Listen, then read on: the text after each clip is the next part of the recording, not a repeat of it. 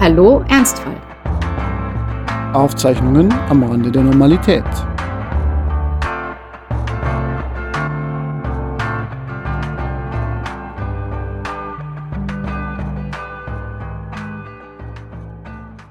Weißt du, welches Bild in meinem Arbeitszimmer hängt? Hallo Franz. Hallo. Willkommen an der Ostsee. Ich weiß es nicht. Ich habe keine Ahnung. Da hängt der Mönch am Meer von Caspar David Friedrich. Und er schaut wahrscheinlich so nach vorne, oder? Und man sieht nur den Hinterkopf. Er ist so klein, dass man ihn eigentlich kaum. Ach, der Mönch, der Nebel, Nebelmeer.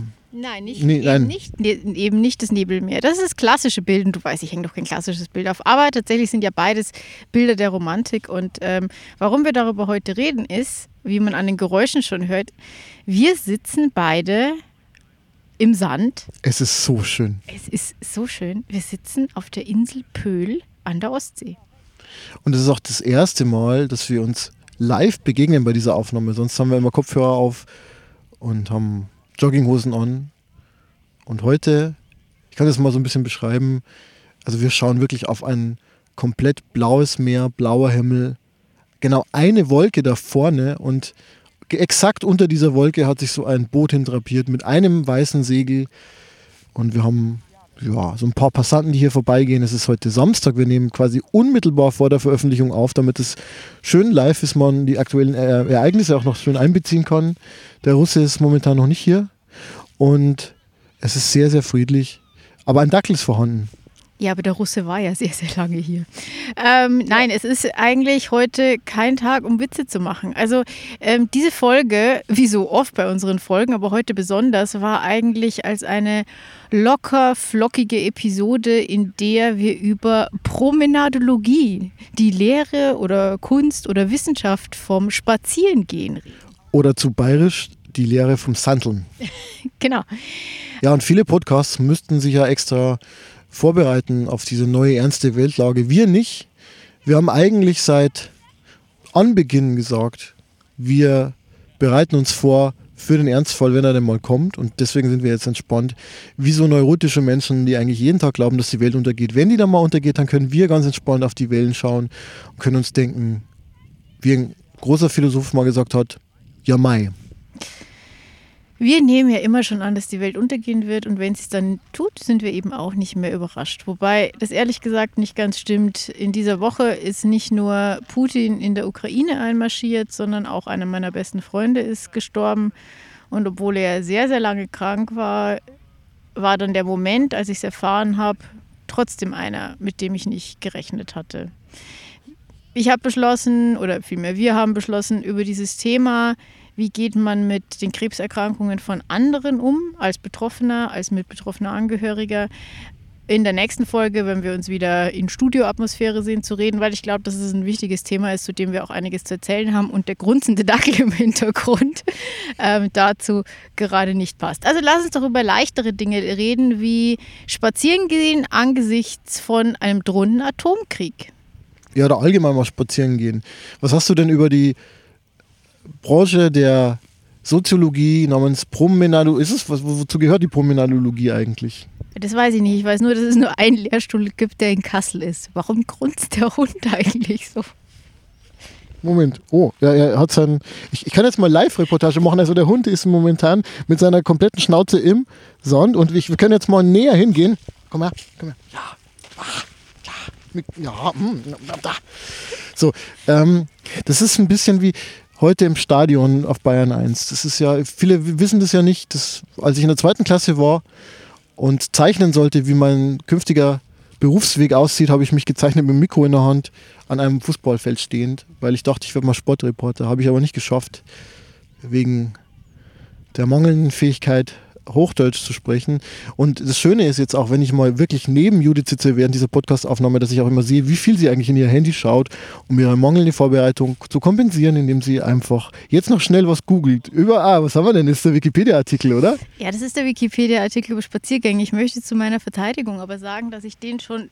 Du hältst das Mikro von mir weg. Ja. Ähm, möchte zu meiner Verteidigung sagen, dass ich mir den tatsächlich auch in der Vorbereitung durchgelesen habe, aber es ist hier gerade so schön, dass ich tatsächlich den Inhalt vergessen habe und nochmal kurz einen Spicker brauchte. Ich wollte nämlich äh, was erzählen zur Geschichte der Spaziergänge. Ähm, die waren nämlich etwas, was eigentlich der Aristokratie vorbehalten war. Deswegen fühlen wir uns dem wahrscheinlich auch so. Was Laufen war der Aristokratie vorbehalten, das verstehe ich nicht. Naja. Darf man das nicht, wenn man so ein Bauer ist?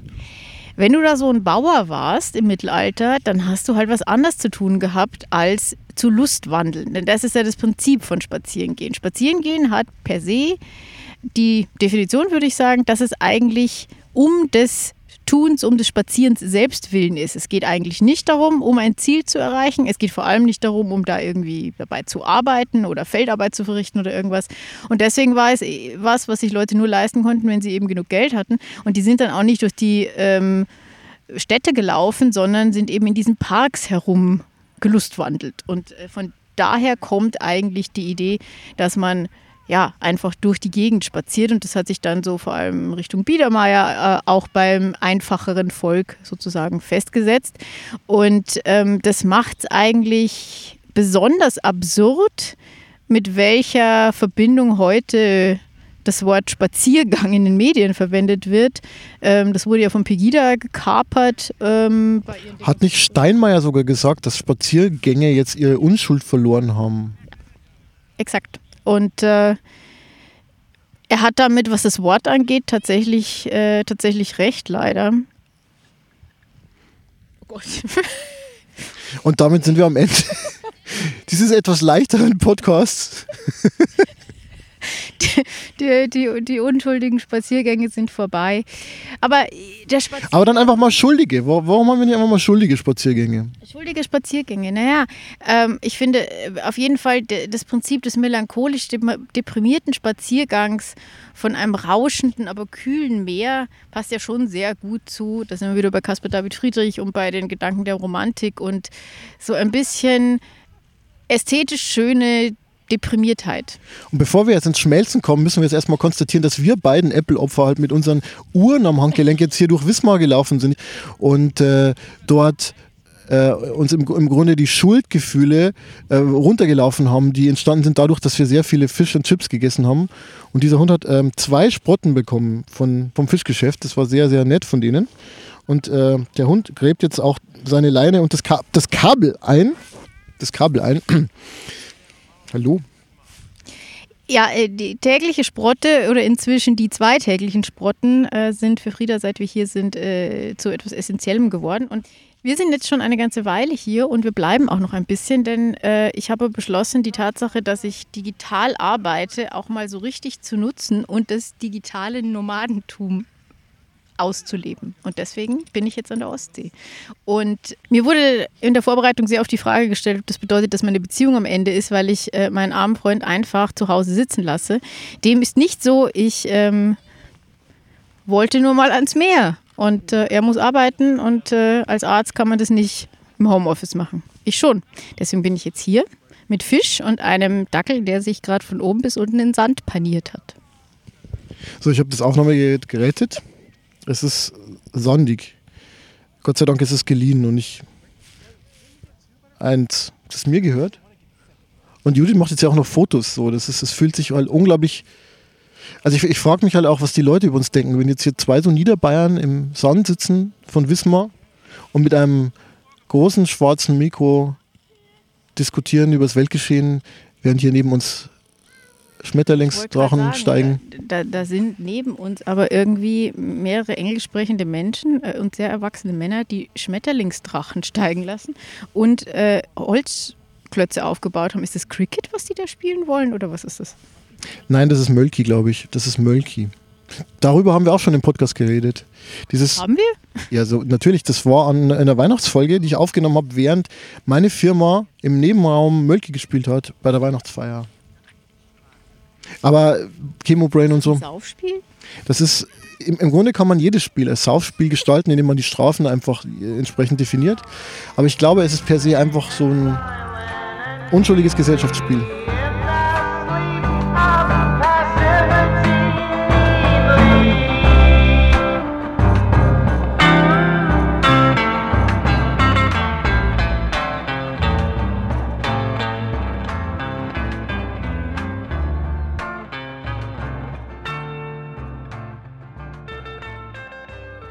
Ja, wir wollten eigentlich eine ganz entspannte Aufnahme machen, aber so ganz entspannt kann Judith nicht sein, denn die hat hier nur Edge. Und dadurch ist deine internationale Verbindung zu Instagram gekappt, die ja momentan tatsächlich ganz wichtig ist. Du hast ja erzählt gestern, dass du Kontakte in die Ukraine hattest. Über Instagram. Ja, das ist äh, das Wunder des Internets, ne? Aber es ist irgendwie krass, wie nah diese ganze Geschichte dann doch an uns dran ist. Ich habe in einem, ehrlich gesagt, ziemlich verzweifelten Moment mir einfach gedacht, es kann doch nicht sein, dass man so irgendwie gar nichts machen kann.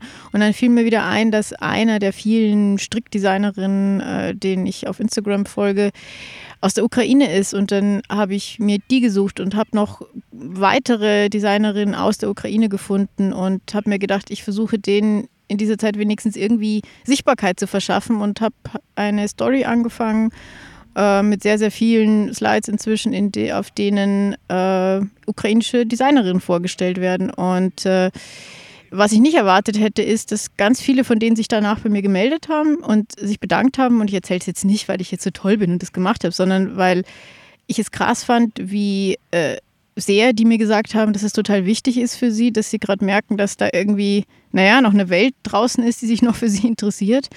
Und ähm, ich habe dann alle immer gefragt, wo sie denn sind, ob sie, ob sie sicher sind. Und es waren zum Glück einige, die in kleineren Städten waren und meinten, bei ihnen ist jetzt noch nichts, aber sie können halt trotzdem nicht mehr schlafen vor Angst. Und äh, eine schrieb aber auch ähm, Danke, also natürlich auf Englisch. Und äh, aber der nächste Satz war: Ich kann gerade nicht treiben. Wir sind im Keller. Kiew ist under attack.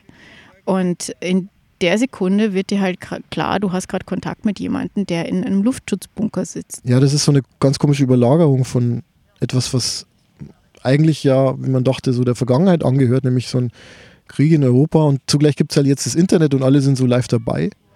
Ich weiß noch, wir haben vor ein paar Tagen uns mal unterhalten über das, was im ZDF-Magazin bei Jan Böhmermann lief, nämlich so dieses Thema, soll man eine Figur wie Sophie Scholl auf Instagram jetzt nachspielen? Und da war so das Thema, ja, einerseits gibt es so diese, diese Jetztzeit mit Instagram und die Logik ist eigentlich eine, doch vielleicht eine ganz andere als damals und so. Also passt das noch zusammen. Und jetzt hat man so das Gefühl, ja, jetzt ist Instagram und der Krieg in Europa und es ist beides irgendwie so zeitgleich und es ist ein ganz komisches Gefühl. Und gerade jetzt, wenn man hier so am Meer sitzt und so das Gefühl hat, man hat so die Weite vor sich und man checkt auch so ein bisschen, dass es halt hier so ein äh, Planet ist. Hast du ausgefühlt, man kann die Erdkrümmung sehen, wenn man nur lang genug auf den Horizont starrt? Ich habe vier Dioptrien. ich habe nicht mal das Gefühl, dass ich diesen Strand sehen kann. Aber ich kann jetzt mal behaupten, ja. Ja, doch. Ich, ich, fühle, ich fühle die Säulen des Herakles. Oder so. Jetzt glitzert dieses Meer auch noch. Es ist, es ist einfach gerade so pervers schön. Und das macht das Ganze irgendwie noch schlimmer, weil äh, wir sitzen hier, uns geht es jetzt gerade echt gut und ähm, Menschen, die sich von uns durch nicht sehr viel unterscheiden, haben gerade Angst zu sterben. Und ich weiß, dass das, und dieses Argument habe ich jetzt auch ein paar Mal gelesen in den letzten Tagen, es gibt mehrere Kriege auf der Welt und es gibt ja auch andere, also diese klassische Whataboutism die ganze Zeit. Es ist schon klar und ähm, trotzdem muss man ja auch einfach mal mm, anerkennen, dass etwas, was uns halt so nahe ist, uns halt in einer anderen Weise betrifft.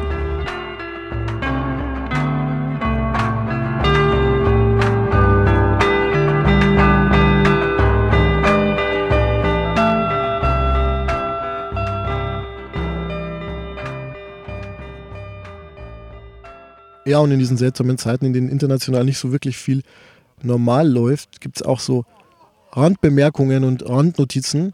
Eine schöne Randnotiz war, dass direkt dort, wo ich früher gewohnt habe in Berlin, dass Angela Merkel bestohlen wurde, ja, in einem Feinkostladen. Trotz Personenschutz wurde ihr das Portemonnaie geklaut. Und ich frage mich jetzt, wer sich für Angela Merkel ausgibt denn dort war wohl auch ihr Personalausweis enthalten. Aber eine andere Meldung, die hat mich auch beschäftigt und da wollte ich mich mal bei dir erkundigen, was das für dich bedeutet. Und zwar gibt es ein Krebs- oder spezieller Brustkrebsmedikament, nämlich Tamoxifen, das jetzt nicht mehr verfügbar ist oder wo es Lieferengpässe gibt.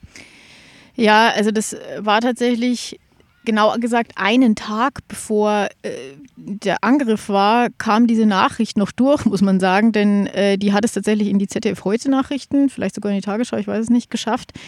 Ähm, wäre einen Tag später schon nicht mehr möglich gewesen, glaube ich. Aber du hast dich danach gemeldet und auch ein paar andere haben mich gefragt, denn ja, das ist tatsächlich genau das Medikament, das ich nehme. Ähm, was mich selber angeht, äh, ich hatte das in der Community. Ich muss immer so ein bisschen lachen, wenn ich das Wort im Zusammenhang mit Brustkrebs sage, aber zum Glück gibt es diese Community ja.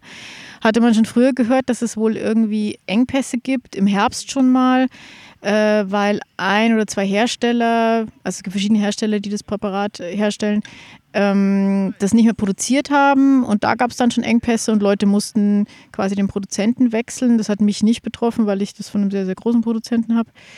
Und ähm, damals habe ich mir eine neue Packung geholt und in der Apotheke wusste man von nichts. Und dann dachte ich mir, naja, das ist jetzt halt wieder mal so irgendwie Panik im Internet verbreitet. Ähm, aber dann im Januar plötzlich tauchte es dann im Ärzteblatt auf, in der Apothekerzeitung. Also immer, wenn man das gegoogelt hat, dann, dann ploppten diese Dinge auf. Und kurz bevor ich hierher gefahren bin, äh, meinte mein Freund dann, er hätte es jetzt auch über, über seine Kanäle in vers verschiedenen Publikationen gelesen. Und ähm, ja, wir hatten dann Glück und ähm, konnten jetzt noch eine Packung bestellen, sodass ich jetzt für eine ganze Weile safe bin. Wobei man sagen muss, dass diese Packung, die ich jetzt bekomme, aus Kanada importiert wird, weil es tatsächlich so ist, dass in Deutschland kein Tamoxifen mehr vorhanden ist. Und ähm, um es mal ganz deutlich zu sagen, also bei diesem Medikament, das ist ja dafür zuständig, den Östrogenspiegel auf äh, eine nicht mehr nachweisbare Grenze zu senken, damit eine eventuell noch vorhandene Krebszelle, die hormonrezeptiv ist, wie es bei mir und bei 80 Prozent aller Brustkrebspatientinnen der Fall ist, nicht äh, angesprochen werden kann. Und ähm, diese Stoffe sind, wenn man aufhört, diese Tabletten zu nehmen, noch ungefähr so 14 Tage im Körper. Danach fängt der Hormonspiegel bei Frauen vor der Menopause, also nur die betrifft es jetzt in dem Fall, ähm, wieder an äh, zu steigen. Und das bedeutet aber, mal zugespitzt formuliert, wenn jemand jetzt drei Wochen das nicht bekommt, kann es sein, dass er deswegen wieder Krebs kriegt. Das lässt sich nicht so eins zu eins dann beweisen. Das heißt, man wird auch den Hersteller nicht verklagen können, aber ähm, das kann das bedeuten. Und ähm, ich muss sagen, dass das für mich einfach ein sehr großer Schreckmoment war, weil ich habe hier ja auch wirklich schon oft erzählt, dass diese Therapie sehr viele Nebenwirkungen hat und ich mehr als einmal überlegt habe, ob ich unterbreche oder aufhöre. Aber jetzt, wo die Welt sozusagen entschieden hat, dass du es nicht mehr bekommen kannst, jetzt ist es eher so, dass du dir denkst, oh, ich will es jetzt eigentlich doch haben. Also zum einen ist mir klar geworden, dass ich diese ersten zwei Jahre, ähm, die mir ja geraten wurde, dass ich es auf jeden Fall kontinuierlich nehmen soll, diese zwei Jahre will ich schon auch auf jeden Fall machen. Ähm, mir ist aber auch nochmal deutlich geworden, wie sehr diese Situation wieder dieses Gefühl ausgelöst hat, dass mir eine Entscheidung, eine so existenzielle Entscheidung plötzlich schon wieder abgenommen wird, dass ich schon wieder keine Wahlmöglichkeit habe, sondern dass die Welt, das Leben, die Gesundheit, was auch immer, entscheidet, dass es jetzt eben so ist oder nicht so ist. Ist es so, dass dir die Entscheidung komplett abgenommen wurde? Also ist es sicher, dass du über lang oder kurz das Ganze nicht mehr bekommen wirst? Oder ist es nur so, eine, so ein Engpass jetzt, der wieder überwunden werden wird? Naja, also es ist jetzt definitiv erstmal ein Lieferengpass. Also diese Hersteller, die aufgehört haben, haben den Markt jetzt natürlich ein bisschen enger gemacht. Also sprich, mehr Patientinnen brauchen jetzt die Präparate von anderen Herstellern. Aber es ging auch darum, dass irgendeine der Grundstoffe oder mehrere nicht mehr verfügbar waren. Das hat was mit unterbrochenen Lieferketten, vielleicht auch noch durch Corona, weiß ich nicht, zu tun. Und ähm, es ist so, dass es das Medikament natürlich wieder geben wird. Es brauchen sehr, sehr viele Menschen allein in Deutschland dieses Medikament. Und man hofft, dass der Engpass im Sommer dann im Endeffekt spätestens, ähm, ja gut, manche Quellen sagen auch im Herbst irgendwie wieder beendet ist. Und äh, ja, jetzt wird eben auch versucht, aus dem Ausland noch mehr zu importieren. Von daher gehe ich davon aus, dass sich dieses Problem erledigt haben wird und ich die ganze Zeit genug Tabletten habe. Aber ähm, ja, es war trotzdem eine Situation, in der ich das Gefühl hatte, dass etwas, was für mein Überleben sehr wichtig ist, vielleicht nicht mehr zur Verfügung stehen könnte. Und da sind wir an einer Situation, ja, das ist natürlich eine Luxussituation, dass wir das in Deutschland nicht gewöhnt sind, aber sind wir eben nicht. Wir sind gewöhnt, dass man zumindest mit Geld solche Dinge eben lösen kann. Und ähm, ja, es war durchaus sehr, sehr beängstigend und, ähm, und gibt einen kleine Ahnung davon, wie es Menschen in anderen Ländern sehr, sehr oft geht, wenn sie nämlich nicht an die Medikamente kommen, die sie zum Überleben brauchen.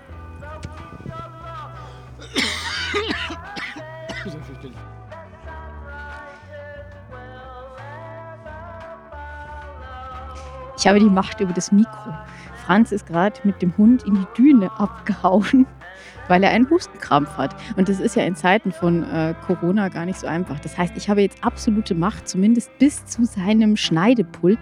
Dann kann er alles, was ich jetzt ins Mikro erzähle, natürlich wieder herausschneiden. Aber vorher habe ich quasi die Möglichkeit, exklusiv äh, große Geheimnisse äh, aufzudecken. Und da fällt mir auch schon eins ein. Nach unserem letzten Podcast hat mich nämlich seine Frau kontaktiert, um sich sehr darüber zu amüsieren, dass ich Franz als Minimalisten bezeichnet habe. Sie meinte nämlich, er hätte sich zum Gegenteil entwickelt. So. Wir sind vom Thema abgewichen, habe ich das Gefühl. Und Judith hat diese kurze Zeit, wo ich mich mal aushusten musste hinter der Düne, genutzt, um wahrscheinlich böse Sachen zu erzählen über mich. Und ich nehme euch jetzt noch mit zum Meer. Und während ich jetzt hier zum Strand laufe, verabschiede ich mich schon mal. Im Namen des gesamten Hallo Ernstfall-Teams, bestehend aus mir und Judith